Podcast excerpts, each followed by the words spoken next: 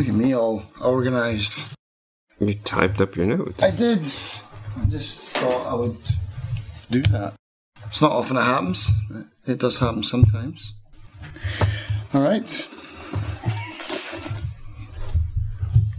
Go for it.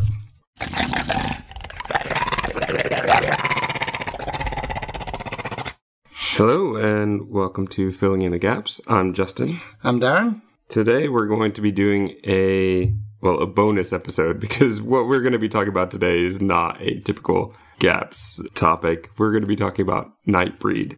This is the movie from Clive Barker, written, directed, original material from him. Like this is very much his thing. We're talking about the one from 1990. However, you and I recently watched a different version than the original one. Yeah, What, there's- i- is this the director's cut that we saw, or is Yeah, this? there's two director's cut. There's one called, I think there's one called the director's cut, and there's another one called the Cabal cut. One is 20 minutes long, and one is 40 minutes long. We watched the 20 minutes extra one. 20 minutes extra, yeah. Whereas the other one has 40 minutes 40, extra. and I don't know what they put in that one. We're going to be talking a bit, I think, about the differences between the two versions. One thing I, I've forgotten as the credits popped up is Danny Elfman did the music for this. That's my thing. It's like, whoa, Danny Elfman did the music. There's a bit of pub trivia for you. Yeah, and it's it's kind of obvious. There are a few songs in there I go, oh, there's some very similarities Oh yeah, between this and as soon as I Nightmare Before it, Christmas. like, oh, yeah. oh yeah, this is this has definitely got his signature all over it. There's not too much we could talk about in the spoiler free section because we're just going to jump right into it, I think. I would recommend that people see Nightbreed, especially if they like horror movies, if they like, and I'm, I'm just going to say B movies. Yeah, If you like that kind of thing, if you like cult classic kind of movies, Nightbreed, it, it could definitely be for you. If you're really into mostly physical special effects, this is another one which would be quite good for that. This was kind of just on the cusp before Jurassic Park came out and changed yeah. everything as far as special effects. I recommend it. It's not perfect. It's really not perfect, but I think that that's part of its charm. I'm not really sure that I want to see a AAA version of Nightbreed. I just kind of like it the way that it is. Yeah, I, I would agree. But I would say if you're going to watch it, just watch the original. I would say this the same. I, I didn't want to jump into that too much because we're, we're going to have to explain why, but I also think that the extra stuff doesn't add It much. was, it was cut for a reason. So that would be our recommendation. Watch the original one first. One, it's shorter, and two, I actually think it's a better version. I think it's a better version too. So we're on the same page for that. so with that, let's head into the spoiler section. All right. So what I noticed most, I think, about the new version is that, or the newer version. I think this Yeah. came out like seven years ago. Yeah. a lot is added to the beginning and a lot is added to the end. Like Yes. uh, that seems to be the majority of where this extra time is coming from, as well as what I would say are just lots of extra quick clips of Midian citizens and what they look like. Because there were some I was looking at going, I have never seen that one before. Oh, we'll have to compare notes on that. I mean, I watched the original years and years and years ago. some people that you might recognize One person you might recognize for me. for you Yeah. Not a whole lot that I would, and in fact, looking at some of their IMDb pages, like this is it. Just the question mark picture. No, it's usually a picture from Nightbreed, and this is the only Ah, thing okay, they've done. There, right. there are a few people who are like that. I looked at the IMDb pages of some of the people. I didn't look at it for all of them. I've got the character names here so that we can help keep them straight because there are so many, and we barely get their names a lot of times, even after seeing it many times. I still have. I didn't know any of those names, man. None of them. I know Boone. That's it. As far as actors, all right, who do you recognize? There's only one you recognize. Yeah. And if you've seen what one, oh, it was Videodrome, I think, where you were mocking his acting. Yeah, yeah. I I kind of disagree with you. I'm gonna eat my words on that. He's not as bad as I, what I remembered him as. okay. I'm gonna give him some slack. I say, given who he's with, Yeah, And he's probably the best on. one there. I'm not sure I would say that, but I think he fits right in. I think that he does give kind of a B movie performance, but for me, this is a B movie, so Yeah, it I, fits. I was I was maybe a bit overly harsh on my memory of that. Watching it again, I was like, still bad, but it's not that bad, and it's supposed to be to be bad. I mean, if you got like a really good actor in there, then they would seem really out of place. You know, if you got like, imagine putting in like I don't know, Idris Elba in this movie. yeah, yes, you know, anyone, yeah, put in Jack Nicholson as the weird hermit guy. I don't know, maybe that would be a thing, but yeah. So Craig Sheffer, I've told you about him before because we talked about Nightbreed before. He is a B movie king. Like he's done so many movies, and it kind of surprises me that he isn't more familiar to you. Most of the other people, there is uh, like Detective Joyce is played by, and I'm probably going to pronounce the name incorrectly, but it's Hugh Quarshie, and he was in Phantom Menace. He played Captain Panaka, like the head of ah, okay, yeah, I did recognize him. He's done some other bits and stuff that you might recognize, but that was the one that I most recognized him from. You would know Lylesburg. So Oh, Lylesburg. oh, is that is that um, grandfather Liam Neeson? Okay, yes, the one the one who has the Like, kind of eyes. gills, but we find out at the end their eyes. Yeah. Yeah, that was my nickname for him, grandfather Neeson. See, that's why I had to write these down. So we don't have wait. to. We don't have to deal with both of our sets of nicknames. it's going to be like we were here together. We have got to guess who each other's character is. I probably should have done that. That would have been a fun game. Do you know who it is? The No, actor. no idea. Ah, so if I say the name Doug Bradley, does that help you out? He is Pinhead from Hellraiser. Oh my god, really? Yeah, the makeup totally makes him look very different in this one. Wow, wow, and he doesn't sound the same at all. Yeah, okay, fair enough. Yeah, I Yeah. did not expect that. Like I said, most of the others, I, I really wouldn't recognize their name or even anything else they've been in for the most part. The movie, I don't- you want to go in order? You've got your notes in order. I kind of just did a quick rough outline. I just went as I went along and just wrote down things that I noticed and tried to say like, oh, this is a bit from the cut that I don't remember from the original. So uh, Well, that's fine. So why don't you lead us and take us through the story, I guess? I'll comment as things come up. I just like the opening of this, where the movie is happening inside the lettering, It- almost like how Marvel does today with, with their opening scene. It's like, oh yeah, that's that's quite nifty. Oh, yeah, when they're when they're catching us up on They're past movies. Yeah, yeah, yeah, exactly. When they're they've got the, the Marvel lettering, but inside the letters is the old movies. Yeah, and this is basically a foreshadow of like the whole film in the in the first five seconds. Well, it is because they're basically showing us the prophecy, right? yeah, Which is very interesting. The prophecy, unlike most movies or books or anything that has a prophecy, which comes up in like page two, they don't bring up the prophecy until it's kind of already happened. right. which is very interesting story wise and it's one of the things I like most about Nightbreed is it takes some of the conventional storytelling ideas and flips them around a bit. And I like that actually. Yeah, I like the cave paintings during the opening credits and stuff like that. And yeah, like you said, Danny Elfman pops up. It's like, oh, there you go, bit of trivia. Yeah, so basically we get to the opening and that's the dream sequence that Boone has. So he's being chased by who I refer to as Porcupine Lady, Hellboy's little brother, and Mike Patton from Faith No More. Um, Okay, wait. and never mind. We'll come to these characters later. We'll come to the characters later. But yeah, I loved how that dream was so funny because there's two really far out there character looking. You've got the guy who looks like he's got like snakes for dreadlocks, and then you've got obviously the porcupine lady. And then, yeah, Mike Patton's just chilling out there. Just looks like a normal guy from high school. Who's this Mike? You said that last night in the text. Who's this Mike Patton character? Um, he's the guy in the end we see he's got like the snakes come out of his belly.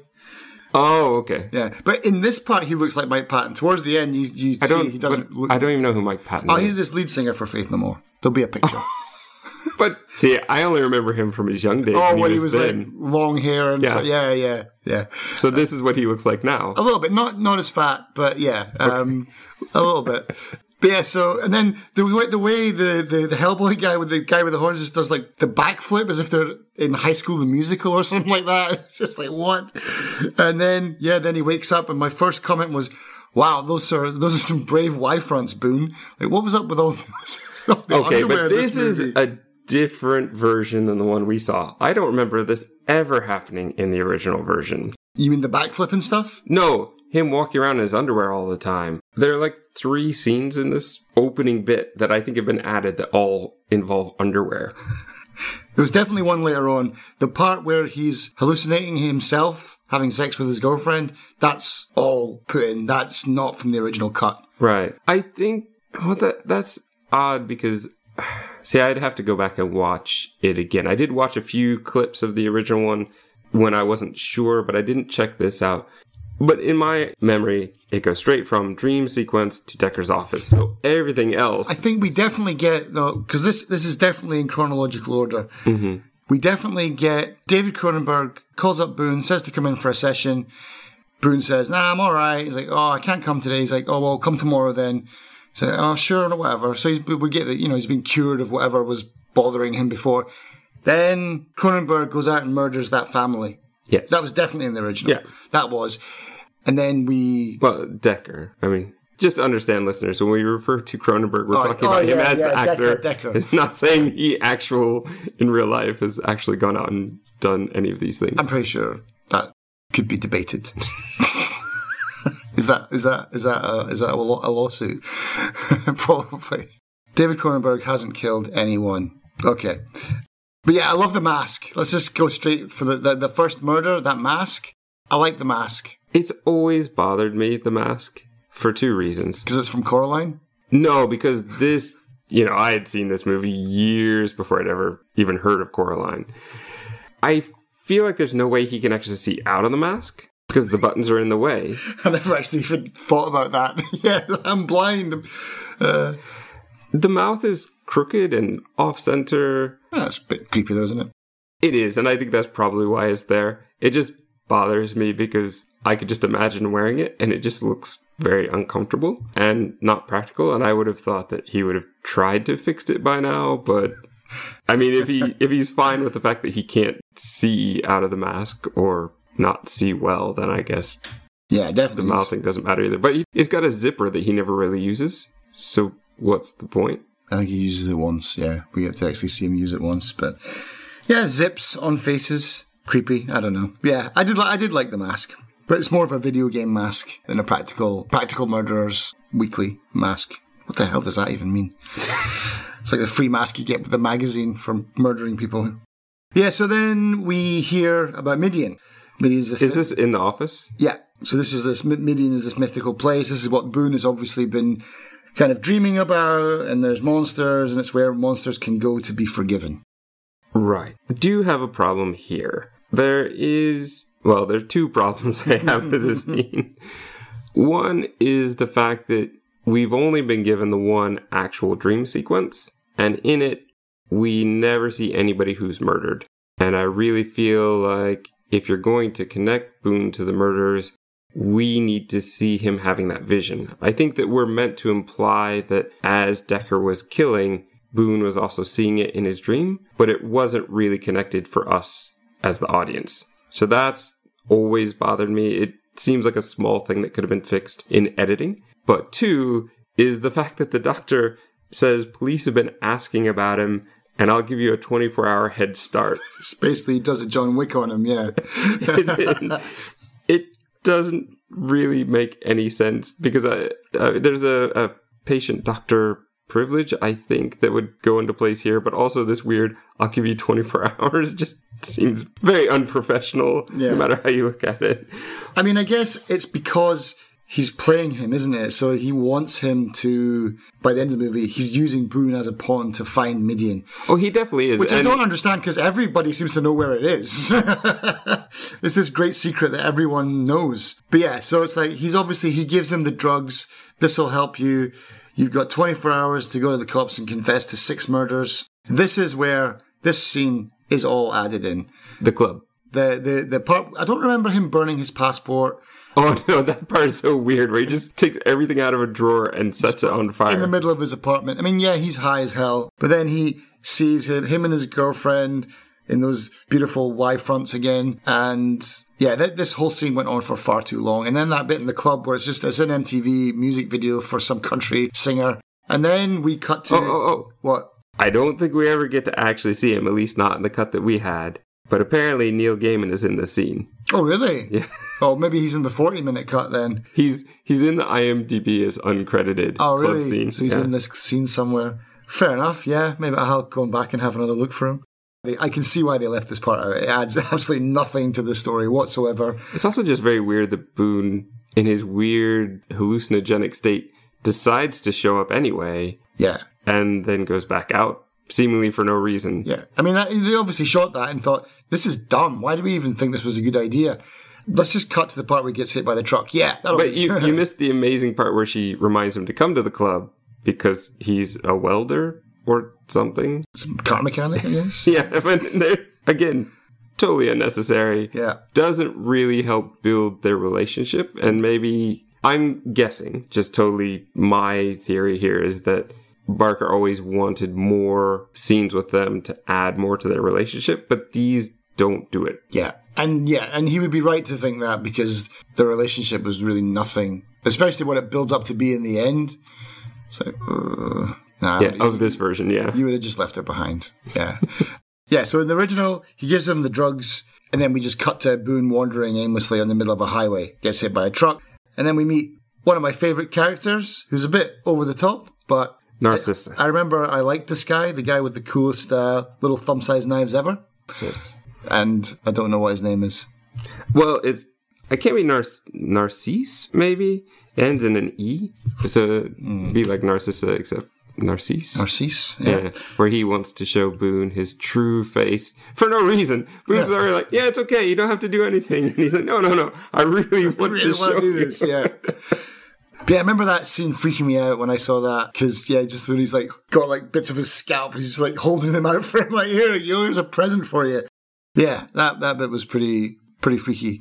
Yeah, so so this guy obviously, oh yeah, oh Midian, yeah, go up that road, take a left, drive to there, take a right, then you go, there you go, Bob's your uncle.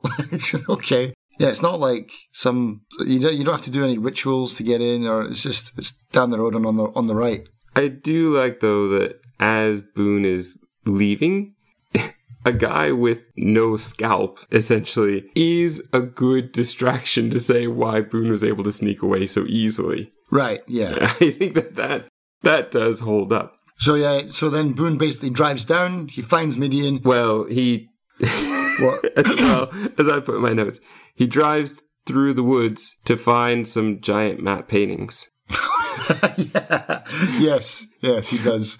I mean, uh, I, I love matte paintings and I think that they can work very, very well. But boy, did they not how to, they, they didn't know how to use them in this No, one. no. They, they, they just stick out so much. Like, this is a painting. This one is not. Yeah. This is yeah. This is a painting. This one is not.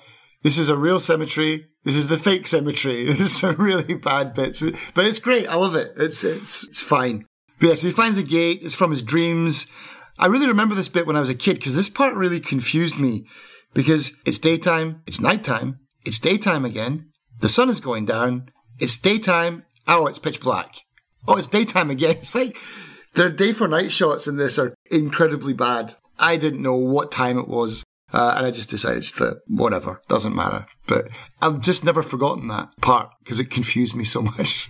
I think that's fair. and what kind, what kind of dog makes a sound like a pig? When that dog wakes him up? Well, A Clive Barker dog, obviously. Yes. I think we can imply that it's not a normal dog. Hmm. Pretty much anything that's in Midian is not normal. Yeah. It's not what they refer to as natural. Right. Yes. Even even the animals. Yeah. But then we get yeah introduced to our like kind of two main Midian guys for now, who are and I've got as yeah Moonface and Snakehair. Right.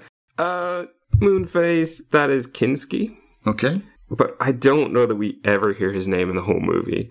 But he refers to the other one by name, which is Peloquin. Okay. And he's going to bite Boone. Mm-hmm. but he has this great bit of dialogue saying how I can smell innocence like a mile away. Yeah. you're totally innocent, but you're you're meat. Which he has to say few thousand times on the way out the door. but yeah, he bites him in the most gruesome looking bite. Once we see it afterwards, right? Yeah. basically like torn all the flesh away from the, the kind of the clavicle on, on either side of it, and you can see the line where the bone is in the middle. But yeah, that that your meat for the beast. I just remember that as a kid. That was one of my favorite lines. Yeah, this part was hilarious because all right, there's this chase. Oh, I'll hold you back. Get out, chase, hold him back. They do that a bit too much. But then when he gets outside, they brought the friggin' army to take this guy down, man. Holy moly. They had machine guns, shotguns, pistols. I don't know. The only thing they were missing, man, was a rocket launcher. Seriously. Well, they get that later. They, do, they do get that later. But wow, they were well equipped for taking down one little guy. They are. I could understand this is meant to be a serial killer.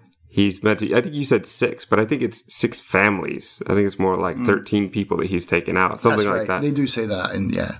So I kind of understand them having a lot of people there and not wanting him to escape. But the cops in this movie trust a lot Decker all the time. Yeah. We we have kind of skipped over just a little bit where Decker did go in to talk to Oh yeah, that's right. Our friend Narcissus. And um, this is well I'm gonna bring this up now because I don't want to forget it. I never understood how he goes from the hospital, not Decker, uh, but how he goes from the hospital to being in Midian because he wasn't bitten by anyone. So in theory, he dies in the hospital, or did he get there on his own? Like crawl there, dying. Yeah, with his face cut off. I no. guess it's possible. It just seems because everybody has to drive there. It seems like it must be far away. Yeah, I didn't even just. I didn't even think about that. That's, that's just that, that's, that's just always bother me because he just seems to appear. He happens to be there when Boone gets And he's like, later. "I've been here for ages, man. Where have you been?" you know. Which is another issue I have with the movie. And he's already and again, he, he's inducted. I, he knows his way around. I love the movie. I love it mostly because it's fun. Fun for me makes a lot of excuses for other stuff that isn't as good. And so I will always love this movie because it, I always think it's fun and I love the way that, like I said before, it turns some of the the standard storytelling tropes on its head. But there are some huge gaps in the story that I've never been able to ignore. And that's one of them. And just pretty much anything where it seems like a lot of time is supposed to have passed, but we don't get that. To me, the movie feels like it takes place in about three days. Yes. But I think we're meant to believe that it's taken longer. Yeah, I would agree. That's the only, it's the only real explanation. But yeah, he does seem to get there very quickly and know his way around and is on first term basis with everyone. Right, he knows everything. well, let's talk about the shooting then, the shooting of Boone, where they, the doctor just says, "Oh, he's got a gun," and then they just. he gets like two seconds to jump out the way, and then they uh, they shoot him about hundred times. Yeah, I think the doctor says something like thirty bullets in him. He pulls out thirty rounds. I didn't think Canadians were that trigger happy. But yeah, that was. Are we are we supposed to believe that this is in? Nah, no, no, because they mention Canadian places in the movie, don't they? So it is definitely set in Canada. Yeah, in fact, in this version, because I don't think that that scene, that first scene with Lori and Boone exists in the original, where they're talking about getting out of town. But. Lori says, let's get out of Calgary for a while. So they're yeah. meant to be in Calgary. And they mention someplace else, which I'm pretty sure is in Alberta. So he talks about Edmonton. But the other thing is like, I don't think Shere Neck exists. I'm pretty sure, I hope that this place doesn't exist, or at least doesn't exist as it does in Nightbreed. So basically, Boone is complete toast. Off to the morgue. We find out for some reason, again, I don't really see the logic to this, but for some reason, this bite is magical and brings him back to life. And he walks out of the morgue and grabs that cool leather jacket. That's probably the easiest thing for me to believe. How many other horror movie tropes does that fit? True, yeah, vampires and werewolves. Yeah. Yeah. So to me, that totally makes sense. But that's why the other guy never made sense to me because he wasn't bitten. I didn't understand how he survived. But I thought it was just because he was implying that he was a bad person, but he was trying to atone for his sins. Maybe is that? I, I, that's the thing. Oh no! It just how he physically survived to get there. Oh right, okay, fair enough. It was always my impression that the doctor killed him. I thought the doctor killed him as well, or to- at least tortured him to get the address to Midian, which everyone knows. So. Uh, this part, I can't remember if this was in the original or not. Maybe you can help me out with this. Basically, he escapes the morgue, and we cut to Decker is listening to Boone's old tapes with this rather large collection of knives laid out on the desk in front of him. I was like, I don't remember either. I don't remember it I being in the think original. there's a part of me that thinks that that is in the original because I seem to remember him listening to that tape before Right. and being very upset and throwing it. So I think that it is. It may not be quite as long. Right, because this was the part as well. I was like, so he's got this thing. He seems really angry that basically that Boone is he got into Midian. Basically, he knows, right? He's because he's been after this, and yet he's been all over killing families all over the place, and he didn't get in. And I wrote dot dot dot well dot dot dot yet, but that's from the original cut. I was always under the impression that that was his goal. I didn't realize that it was his impression to uh, his impression his. It's not His his motivation, His motivation uh, to kill everything. yeah, to wipe them out. I thought he was trying to join them, and he was angry that Boone got in, but he didn't, and he's been murdering people left, right, and center. That part of the story just doesn't make sense to me. That's funny because that was always my impression as well. So now I think that I have to go back and watch the original version because I it was my impression he wanted in. Yeah, but in this cut that we saw, he mm-hmm. explicitly states that it's his mission to wipe them out. He was using Boone to find Midian so that he could exterminate them, like he's some crusader.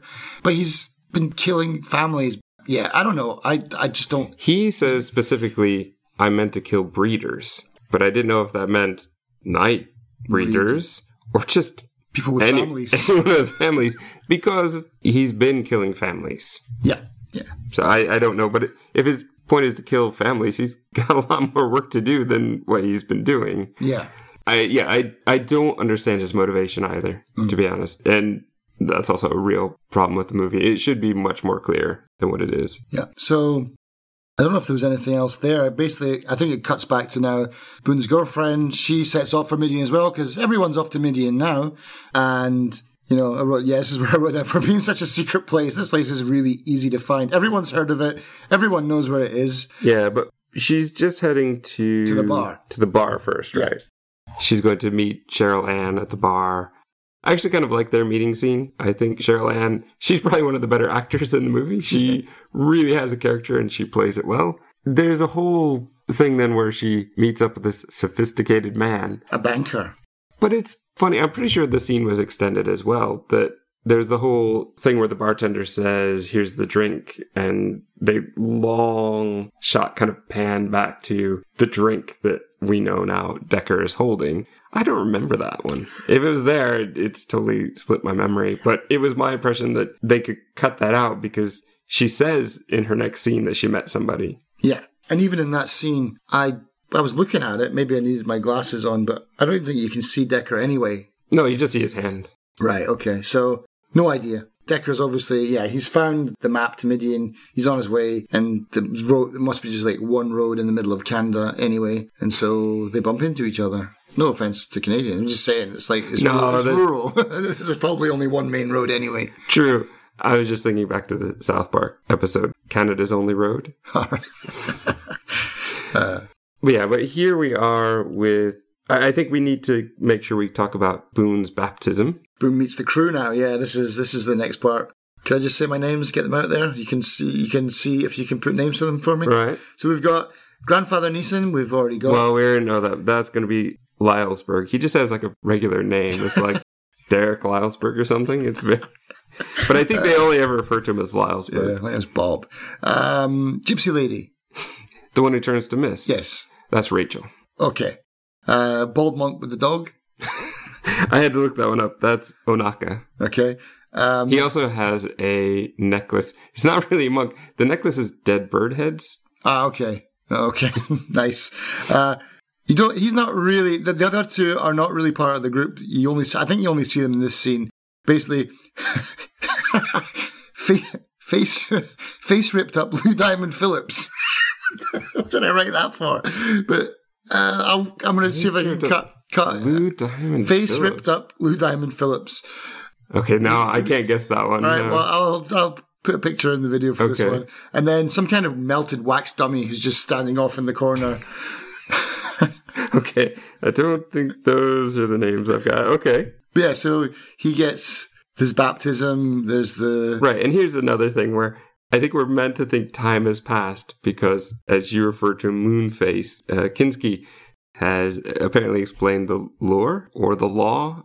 The way they say it makes it a bit confusing. I think it's law because they keep bringing up law later. Yeah, it's almost like the Mandalorian. This is the law. So they must have done some sort of super quick tutorial, or the law is only like five sentences. It's more like the Ten Commandments. Like, this is it. This Yep. is all we have. Just do this. It seems like it's more complicated because they keep making references to this is the law and this is the law and this is the law. So unless we're just happening to hit all of the 10 things that are in the law, it would say to me that there must be more time that has passed. But the storytelling element to the filmmaking here doesn't show me that. Right. that's a real problem. But yeah, he gets baptized, even though our friend decides to smoke and somewhat ruin the ceremony. Uh, yeah, that part as well. Even maybe when I watched that a while ago, it didn't bother me. But watching it this time, is like, did we really need the little comedy bits? Like, I'm sorry. yeah, it's a bit, a bit, a bit out of place. But yeah, so gets baptized, and then we go back to uh, what's her name, Lori and um, Sheryl Ann. Sheryl Ann. Yeah, they drive to Midian. She's like, I'm gonna go in and check it out, and she's like, I'm gonna go and I'm just gonna stay by the car. Like, okay. Well, honestly, that doesn't bother me at all. Yeah, it was just the way that she said, I'm just going to stay here. And like, I can't remember her exact words, but she's like, I'll just stay here and do something or take care of myself. For the last like 30 years, I've been like, what are you going to do? Masturbate in the car or something like that? It sounds, it sounded weird to me. Maybe. It's just, I think the idea of what did you do in those days? You would have just sat bored in the car, Yeah. basically. You could leave the radio on for bit, but you can't run down the battery. You'd be stuck out in the middle of nowhere. Yeah, true. So Lori goes in, she comes across this little gremlin type puppet. Not a puppet, but he's like a little, I don't know what, how would you even describe that? It's, She. what's she? Did I say he finds? Yes. Oh, yeah. No, no, no. You said the puppet. Oh, yeah, yeah. It's a girl. This but- is Babette. So But we don't is- we don't know that at the time. We, Well, but you find out very quickly because Rachel says, "Bring her in, Yeah. bring her in quickly." I always thought Babette outside looked a bit like a deformed dog. mm, yeah, And yeah, this is actually kind of a beautiful little scene that gives a reason for Lori to actually interact because it doesn't feel forced to me. Babette being a child, playing outside too long and getting in trouble, and Rachel not being able to go out there because she would also burn. That works for me. And Yeah. It does seem a little odd that Lylesburg just happens to come up and have a conversation, but it explains a lot and it does give reason for Lori to want to get downstairs. I think him him appearing makes complete sense to me because they've got those guys with the tusks who are always like drumming on the walls. They're almost like guys that are just like sensing vibrations or something like that. They're like almost like telephone poles to the outside world. They tell what's happening on the surface. So yeah, that's the early warning system. So yeah, Liam Neeson getting tipped off is a okay. Yeah, so yeah, so Babette gives her back. Then she wanders down into the underworld and very quickly does a U turn because who does she? She bumps into the what's his name? Penguin. The Pelican? yeah. Yeah, she, she, yeah, she is it. Yeah, she bumps into him. Yeah, and she hightails it out. But then we find out that Sheryl Ann is dead. is done. Yeah, But we did get that really quick scene. We already know that Decker was here. So yeah. we we don't we don't have to question. It's very odd his car though. I always found his why does he have this really old car? but yeah, he hops out. Maybe he collects antiques, man. Yeah, maybe this is his uh, murdering car. Yeah, it's untraceable. yeah, I've I've noticed this, and this goes through the whole movie. Is not Decker, but David Cronenberg as an actor is a little bit too eager. They have to cut back the shots because he runs really fast after. He's almost a door, and then they cut, and then she's another. She's fifty foot ahead of him again, and then he's just like, Wah! he just like runs up right behind her. Like, okay, cut that bit. Give her some space again. It happens every time he's stalking someone. He's just like he's really into it. But yeah, so basically, Decker wants to murder her because he wants to draw out Boone, and he's very successful in doing that because Boone's uh, he won't let him kill her, so he goes up, and we get to see him go into beast mode for the first time, which just basically involves him exhaling smoke. And rather than have his face torn off or snakes growing out of his hair, he just gets some really cool tribal tattoos on his face. But yeah, he, he doesn't manage to catch Decker because Decker can run on 100 meters in seven seconds. I've always thought, and this is definitely me filling in the gaps, given the fact that, again, I saw this movie a very long time ago, and it's always been kind of part of who I am. I've known this movie for a long time. My brother, my older brother, is a huge fan of this movie. I've always filled in the gaps here with the fact that Boone is innocent, and that it seemed to me that him being innocent and introduced into the world was why he can still pass for human. Okay. That maybe the more terrible things you've done, the more disfigured you become. Hmm. Would make sense. But that's definitely me filling in the gaps. There's no explanation for it. I think it's just probably easier since we're going to have the most scenes with him to give him the least amount of makeup. Yeah, yeah, exactly. So Decker then just basically calls in the army to wipe out Midian. He drives out to this little shack and meets I don't know what this guy's doing, but he's got like dolls hanging from fishing wires, the place is covered in Christmas tree lights. The set directors had so much fun making Yeah. this place. What's everything we could put that would make somebody seem a bit crazy? Yeah. I was like, yeah, everybody raid your little kid's toy chest and just bring in everything that you can. But that's again where Barker here has turned it on its head. This is the guy we would normally need to be aware of. This is the guy we normally have to be afraid of. And this is one of the nicest people in the whole movie. Yeah, yeah. He's trying to hide the secret, quote unquote, of where Midian is. the secret and, that everybody knows. and even as he's being tortured, saying, Why would you want to hurt them? They've not done anything to you. Trying to save them, basically. And yeah, and he even says, and this is why I don't understand this. I'm here, the, the Decker's cause to wipe out Midian, because he even says this, and I remember him saying this. I tried to get in, but they wouldn't let me in, but he's not angry or bitter about it. And he's like, Oh, did you try to get in? Did they shun you? Is that why you're so mad at them? It's like, you put that in. I don't get the second cut where it's like Decker is a holy crusader all of a sudden. Seems really uh, weird to me. Or maybe they just put in both and decide, like, just to try which way would work. I have Well, no idea. That's the thing with this. Okay, so I probably should have said this earlier. I've never read Cabal, and I'm assuming you haven't either. No, I haven't. So we're basing all our opinions solely on the two movie versions. We've not actually read the story where this comes from.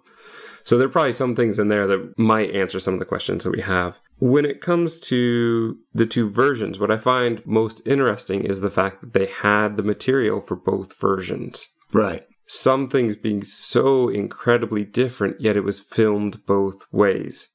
I don't know if the studio made Clive Barker go back and redo some of these scenes, and so they just were able to get the actors in to do these scenes, or if they were hedging their bets and filming it multiple ways as they went. I don't know the story of how that went, but clearly they didn't add these things later. They were things that were made originally at the same time. Right. After the movie finished, uh, I looked up because I wanted to see what some of the differences were, if I missed any.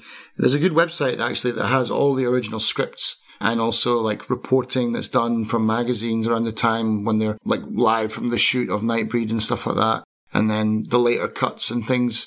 I didn't really take the time to read through that. I just thought I was interested that someone has actually archived all that. I flicked through a bit of it I'm not surprised. and The thing is, Nightbreed is what I would refer to as a cult classic. Yeah, it for is sure.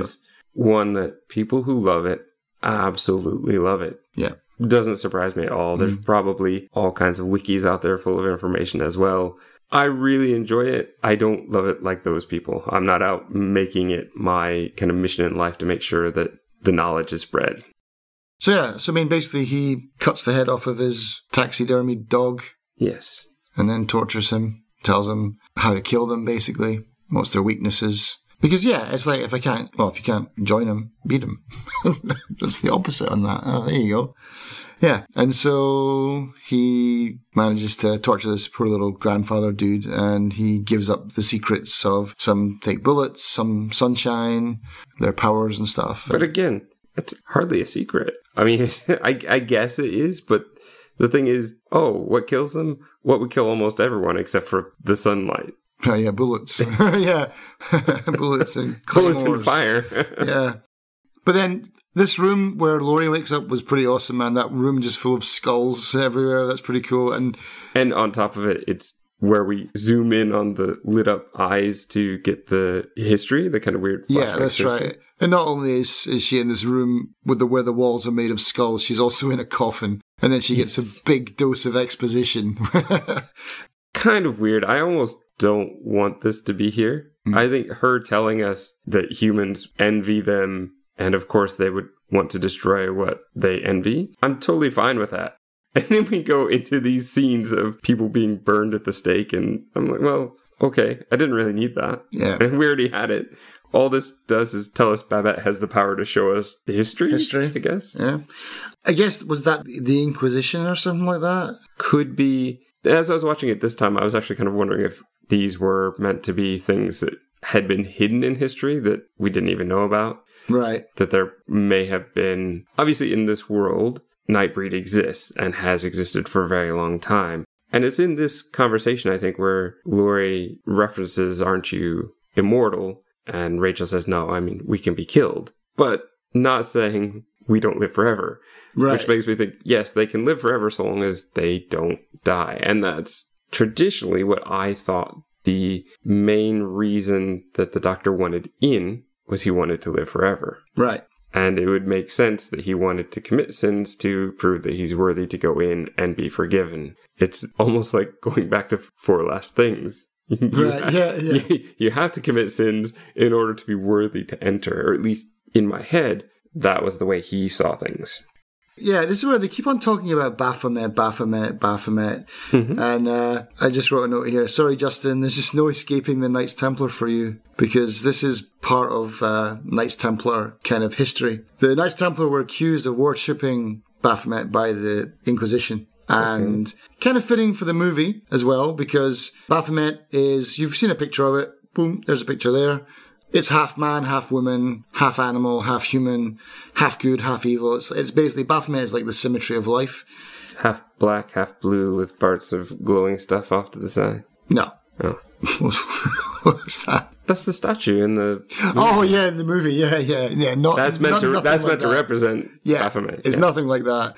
Uh, it's basically like the goat's head kind of thing with some uh, boobs and then like human arms. But yeah, it's like it's not good. It's not evil. It's not a man. It's not a woman. Uh, it's not an animal. It's not human. Basically, yeah, the the Inquisition accused the Knights Templar of worshipping this. There's a bit of interesting history behind that. Not for now. And yeah, so yeah, you just you just cannot escape the Knights Templar, Justin. You're doomed for eternity to always be subjected to references. Especially as long as I keep doing this podcast. So yeah, and yeah, so she goes down. Is it? Am I jumping the gun a bit after this? She goes down into the tabernacle. well, is this where she's trying to find Boone? Basically, yeah, yeah, and she's running into everybody, and this is where we get to see all of the citizens of Midian. yeah. This was the part that was so vivid in my mind because this blew my mind as a kid. It did, though. I think that there's a lot added in this one. I think there's a lot of quick two second clips, 10 second clips Right. here that were not in the original one. But yeah, it's really cool. My favorite part is the bridge area, It looks like something out of MC Escher. Yeah, it's crazy. and it looks just so real and genuine. You look at that and you go, wow, that would be very CG nowadays, probably. Yeah. But they probably had a lot of bridges where people had to walk across scary, delicate looking bridges. Yeah, they definitely went to town on this whole. What would you call it? Like set? Yeah, this went to town on this whole set for sure. I love the whole Boone almost look like that she's following. But then when he turns around, he's like the worst looking guy in the whole movie. I wrote down it's like, yeah. So basically, who have we got? We've got the guy that always stuck with me is the the weird looking guy with the giraffe's neck and his head is down on top of his belly, and he's got like plastic bags for Wellington boots. The stop motion puppets eating each other. It's yeah, it's like it's almost like uh, like I said, it's like an MC Escher vision of hell almost. Definitely the flying manta rays and the cat with the boobs riding the alligator thing. That I don't remember that. Then there's the giant obese man with like the razor teeth that just like looms over her. He was he was in the original cut for sure. And then you got Mike Patton again, who looks less like Mike Patton now, feeding eels with his own blood. That was in the original cut. that definitely was because he's he's a character that actually speaks and does stuff. His friend is referred to in IMDb as Devil Lude. He's the one who's like looks uh, kind of devil-like, but he's yeah, kind of like a dark blue with white horns. then you got the woman. Oh, by the way, Mike Patton. His name is Leroy Gom. I thought you were going to say Leroy Jenkins. That'd be amazing. No, but it is Leroy Gom, so he gets an almost normal name. Okay, fair enough. But then the woman with like the fan, and then like she takes the fan away, and half of her face is missing. Pretty sure she was in the original as well. The rotting mush jelly human. He looks like one of the things. What were the things called in Soma, where they were like half human, half machine? They were changed by that gel. I don't remember, but I You know, know what what I'm talking about, yeah? But then, yeah, then she finally, and you can clearly see it's not Boone. It's a guy who's really skinny in a white t-shirt. and then she turns around. Seriously, Serpent Dimension Morty. Come on, look at that. Boom, right there. That's what he looks like. And not only do we get him, but later on we get like a female version of him. Yeah, and this is to me one of the least impressive bits of makeup in the movie. yeah. So, But yeah, it was pretty funny. Uh, some, uh, the, I think he would be fine as one that's just kind of off to the side, but one where we have to specifically focus in on. I just wanted something better in this in this one, yeah, so I think next she goes down to the berserk, the berserkers. Right? And that's um, where our, our friend Ohnaka kind of helps her out because she gets too close. Right, yeah, yeah. So yeah, she's getting strangled and It's actually where we learn he can speak because up until now he's yeah, never he's silent. spoken. Yeah. So yeah, he does speak, and and then this is the part where Decker's just gone bananas. Now he's just killing everyone: motel workers, hunters, truck drivers. You know, eh, if he looks at you in a supermarket, you're dead, man. It's like Decker's just how has he not been captured? He's just murdering everyone he bumps into. Yeah, why? I forgot this. Why does why do they end up going to the motel together? All right, so What happened in between that? Boone went to see Baphomet. Oh, that's right. That's right. and basically it's the law. He broke the law to save Lori, and so he's expected now to leave. But I don't know if Baphomet says that or if Lylesburg says that because we don't actually get to see the interaction with Baphomet. No, I'm pretty sure Baphomet probably did say that because he knows that oh he'll be back. That's the prophecy. So they basically are evicted, so they have to leave. That's right. Yeah, because he does get pushed out that door and it gets locked behind him. Yeah. So they go out, and then what Decker brings the cops to the motel. Is that what happens? Yeah, yeah. They bring the cops to the motel and he basically they go in. She says there's been like a bloodbath next door. There's a big hole in the Oh, wall. there's a huge hole in the wall that she doesn't notice for about 10 minutes.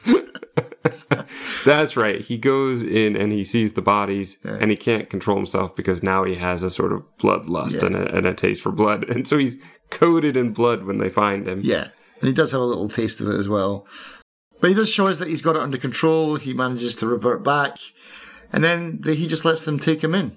This is also where we get to meet our priest, Ashberry. Yes. I, lo- I love the doctor's examination in this part as well, man. This was so funny. Where did they find that doctor, man? Is that that's someone's like, hey, have you got a stethoscope? Yeah, I got one out of a toy kit when I was a kid. It's like, all right, get in there. I don't remember the press conference. No, this is a lot of new stuff here as well. There's Okay. a lot of all the press conference stuff is surprised me because I didn't remember that happening. no. But the it eventually leads to the sheriff running in and saying, "What have you got here? This this guy's already dead or something." Like, Yeah, because they, they get the doctor in. He doesn't like pull his shirt up. He just goes in through the bloody hole in his uh, in his shirt. Just like let's just stick it right into the most unhygienic, unhygienic, unhygienic um, place. It's the dirtiest part of your t-shirt, basically. Get blood all over my stethoscope. And then when he takes his pulse, he doesn't even take his pulse right. He takes his pulse on this side of his hand. He should take it on the other side where the thumb is. This guy does not have a medical degree. Definitely. this this is a B movie doctor. I with all the other things going on, this is the least of my concern. But I mean, seriously, he's got like a, a stab wound in his, his Yes. chest. Like, why would you put it in that hole? Why would you not clean up the hole if you're the doctor? Yeah, I mean. We just need to move on to the next part Yeah. because none of this, none of the doctor scene is going to make any sense to you. Yeah. So anyway, we we kind of cut back and forth here between the jail and back at Midian. So basically, now the cops show up to check out the graveyard, and then right here as well, I say, "Oh yeah, I forgot about demented Phil Collins." There's a guy. He's got like a. Do you know what I'm talking about? He's got like a really weird shaped, really like scanners type head. His head is ready to pop, and he's got. But he's got on like a little suit as well. Is it, he just have like a lumpy head? Yeah. Okay, I think I know what you're talking Dem- about. demented Phil Collins. And then, yeah, and then we, we lose our guy. I still don't know his name. He gets beaten up by the cops and explodes outside in the sunshine. All right, Ohnaka, yeah. But this is also where is this the scene where Decker decides to kill the cop, or is that later? I think um, I think Decker hasn't gotten out yet. Okay. So yeah, not yet. But just, and I remember seeing this as, as a kid as well. I wasn't. I keep on saying I was a kid. I wasn't a kid. I was a teenager, but that's still a kid. But yeah, so I felt really sad when this guy. He's been nothing but good the whole movie. Yeah, and I think that's the whole point of why a lot of people love this movie is because, like you said, it flips everything on its head. The monsters are the good guys. The people are actually the monsters. And this is probably the first thing like that that I really saw. There were a handful of other things like an episode in the Dungeons and Dragons cartoon and a few other things that had done this kind of thing before. You've obviously got traditional things like Beauty and the Beast, where Right.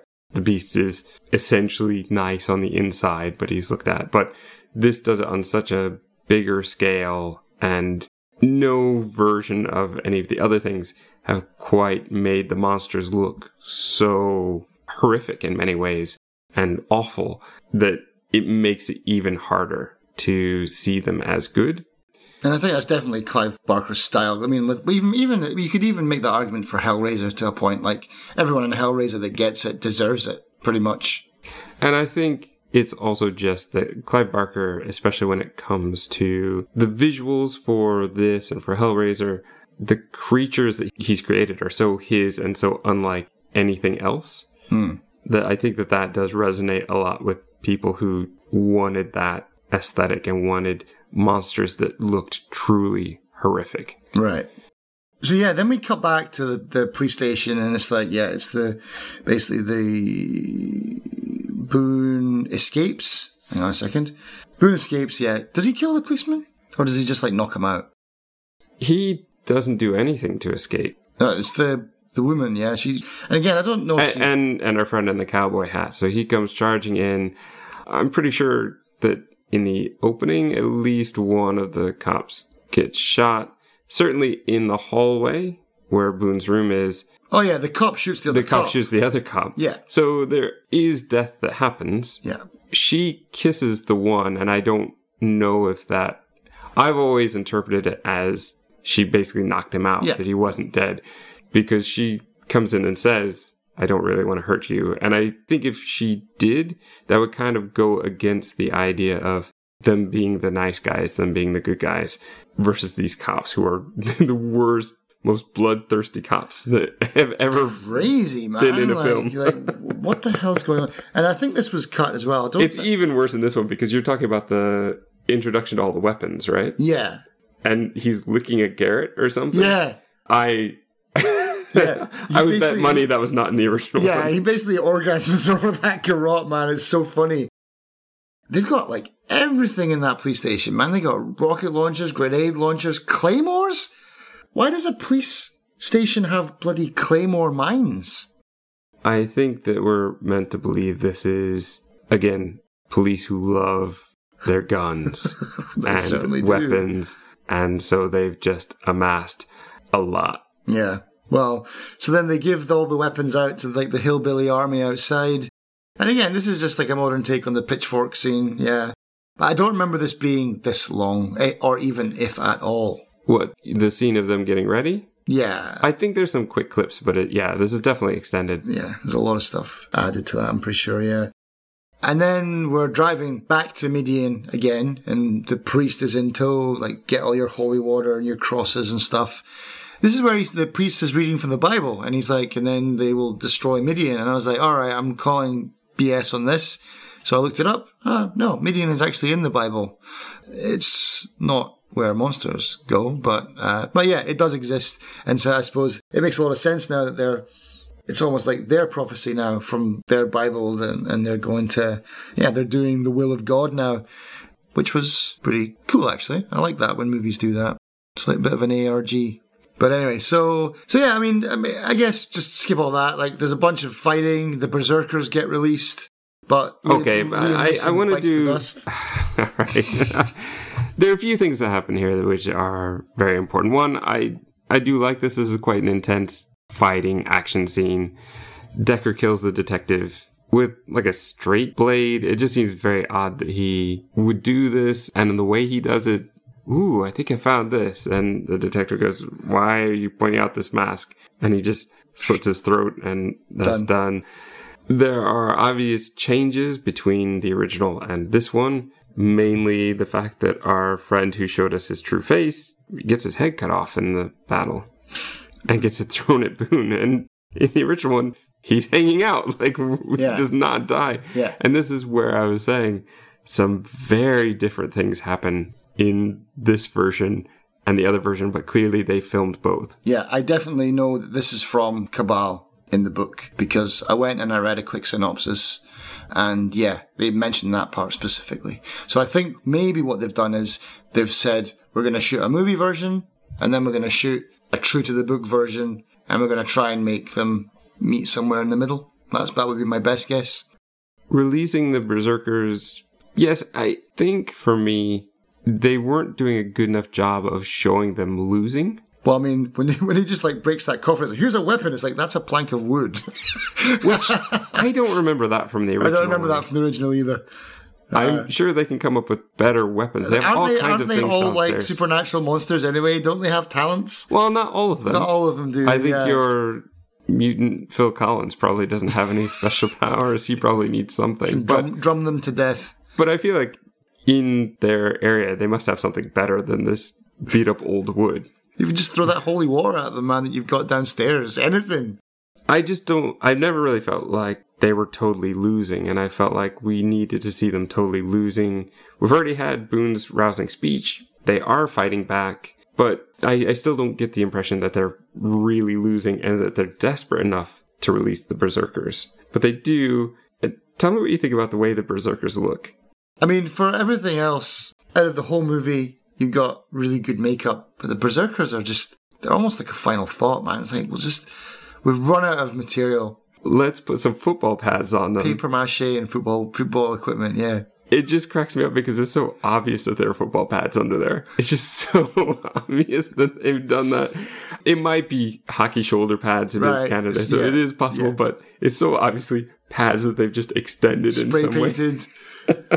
I don't mind though. I like the berserkers, but I want I want if they're really berserkers, if they're so out of control, they seem to ignore Boone pretty easily when he just crawls up. up. Yeah, yeah. yeah. I want them to be attacking each other. I want them to be sure. just totally out of control because they seem to go straight for the cops. Yeah. and it's like, well, wow, okay. a homing missile. Uh, I don't think they're as dangerous as you led us to believe this whole time. We've locked all these guys in the basement for like a thousand years.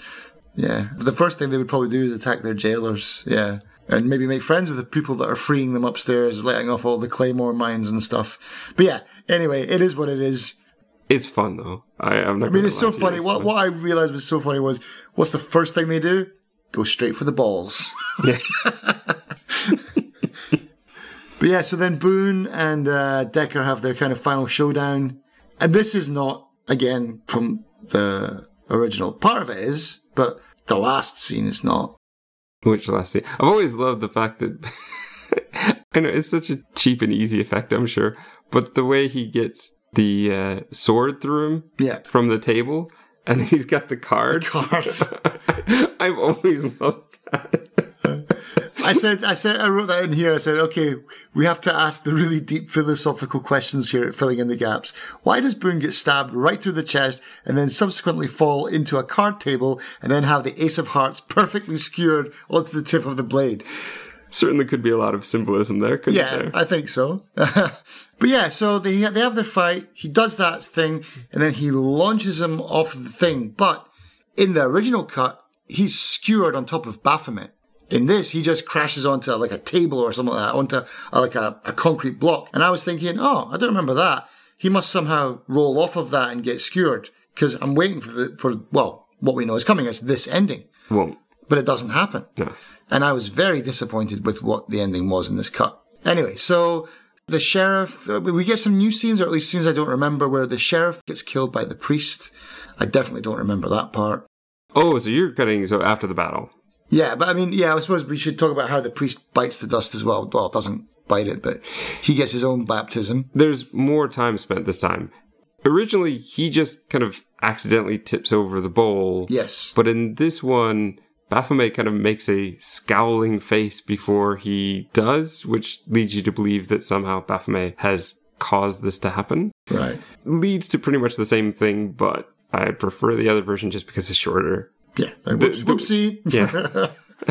and also, it's his own fault in that one. Right. If Baphomet actually does interfere in some way, then that leads me to believe that he wants vindication, and there's at least some sort of justification for it in this version. In the original version, it was all his own fault, and he deserved it himself. Because I mean, even in this version, he's like he kind of does a 180. He's like, no, these guys are good. You know, we can't kill them. There's children down there. There's innocent people. He's doing a lot of that in this one. yeah. And then suddenly is like, well, you burned my face. Now I hate you I all. I hate you. And again, that ties back to the whole Decker thing, but which is not in this. You know, they, they flipped it again. Make up your mind. Right. So I guess let's talk about these endings here. Yeah. Ashberry, our priest, instead of in the original version where he had created a shrine to Decker Yes. And basically brings him back to life In a, in using a, in the, a the baptism. jump scare. Like that part where Decker just like suddenly like wakes up, just like whoa, and his hands come out. Gets me every time, and I and even this time I was waiting for it, like when's it coming? I'm not going to flinch this time, but it never comes. It's not even It's there. not even in the movie. That's one of the best bits. No. Instead, he now has superhuman strength because he's picking mm. the sheriff up with one That hand. That sheriff was a big killing him. lad. Yeah. So that whole thing was added. I even went back to check was the sheriff at the base of the shrine before? No, I don't think we ever see him again. I think we just assume that he died. With this one, we also have the incredibly extra scene with Lori and Boone, which I think is what you've been dying to talk about the whole time Yeah. where Boone's going to leave her behind to go show everybody where to go and live. We also get a whole thing in the barn, a whole conversation and more shots of more citizens here than we did in the original one, where they talk about how long it might take. In the original one, we just kind of get to see them and zoom out. We Yeah. don't get any kind of conversation here. But Lori wants to, well, she doesn't want to be left behind. Right. And again, problem, it seems like everything's happened in three days, but I, you know, she's like, I've done so much to get here. It's like, well, it's been two days. It's but I think we're, we're led to believe it's been a long journey to get here.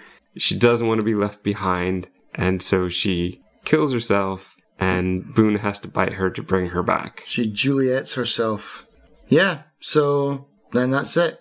It's a weird scene. I don't like that scene at all. It doesn't seem to fit. It's Well, I mean, it's definitely back to where we started with Boone getting bitten. So, I mean, his bite obviously brings her back, and maybe that's and oh, well, and that is part of the prophecy because it's on the cave painting. Oh, is it that Yeah. he's going to bite her? No, well, that she's with him at the end on the moon, and like her Sally and Jack Skellington on the hill at the end. You know, it's basically them on the hill with the moon in the background.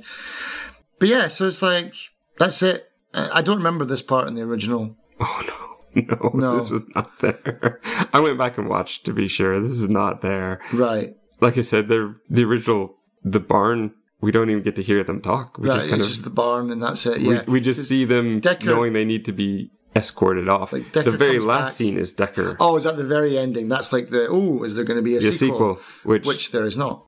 not yet. Well, I've got a little bit to say about that. Do you? Yeah, supposedly. I mean, are we done talking about this? Can we move on? I think so. Unless there's anything else that you wanted to add, Mm, no. I I think again we would just say I like the original better. Me too. Definitely, definitely. And I, I don't get me wrong. I love director's cuts for some stuff, like um, Blade Runner. Uh, I liked it, There are some things that are good and some things Yeah. I, I much prefer the original. and uh, Watchmen. I like the director's cut. So yeah, sometimes more is better, but for this one, no, no. Sorry, I love Nightbreed. I don't like this cut, and I certainly am not watching the forty-minute one. Although I might have to just to see what it looks like, you know. But see how what else. But yeah, like you said, there's a ton of really dedicated fans that are like rabid about this movie, and they just want more of it. So whatever they can get, I suppose. I mean, there was a comic book series for a while. Mm-hmm. There was a game on this. I played. I played a game on the Spectrum for this. Uh, there was a game. There was two. There was two games for this. There was one called the Action Game, and there was one called the Interactive Movie. Never played the interactive movie. I think that was only on the Amiga or something like that. But the Spectrum one was pretty good for its time. It had a great soundtrack. Um, um, yeah. Uh, what were you about to sing? I was like, but I can't put it in here because I, I, I want to let you listen to it now, but I can't do that. Um, maybe yeah, maybe we could put a link to. yeah, maybe, yeah. But yeah, so Sci-Fi was supposedly had picked this up as a TV show in 2015, and it still hasn't come to anything. So who knows what's going on? But yeah, there was talks about Nightbreed 2. That all fell through very quickly. Sci-Fi picked it up. We haven't. It's very hard to find any information about it. I searched for a good 20, 30 minutes trying to find stuff. IMDb, nothing. Just even like magazine bits, you know, like of just rumors, basically. Yeah, Sci-Fi did say something about it. It is called. Uh, what was it called? Oh, I thought I wrote it down. Mm, it was called like Children of Cabal or something like that. I can't exactly remember what it was called. But yeah, nothing. Nightbreed game made by oh, our, our good friends over Ocean? Ocean. Yep. yeah, I played on Spectrum. It was good. It was hard, but great soundtrack. Interactive movie. I watched a clip of that on YouTube. It looks dire, man. It looks it looks dire. Just like one of those things where you use your remote control to like control the character. But yeah, I mean, I like it. I like the movie. I get it. It's a movie that you can look, if you really wanted to go just beyond, oh, it's a monster movie flipped on its head. It's a movie about racism, Nazis, tolerance of gender, sexuality.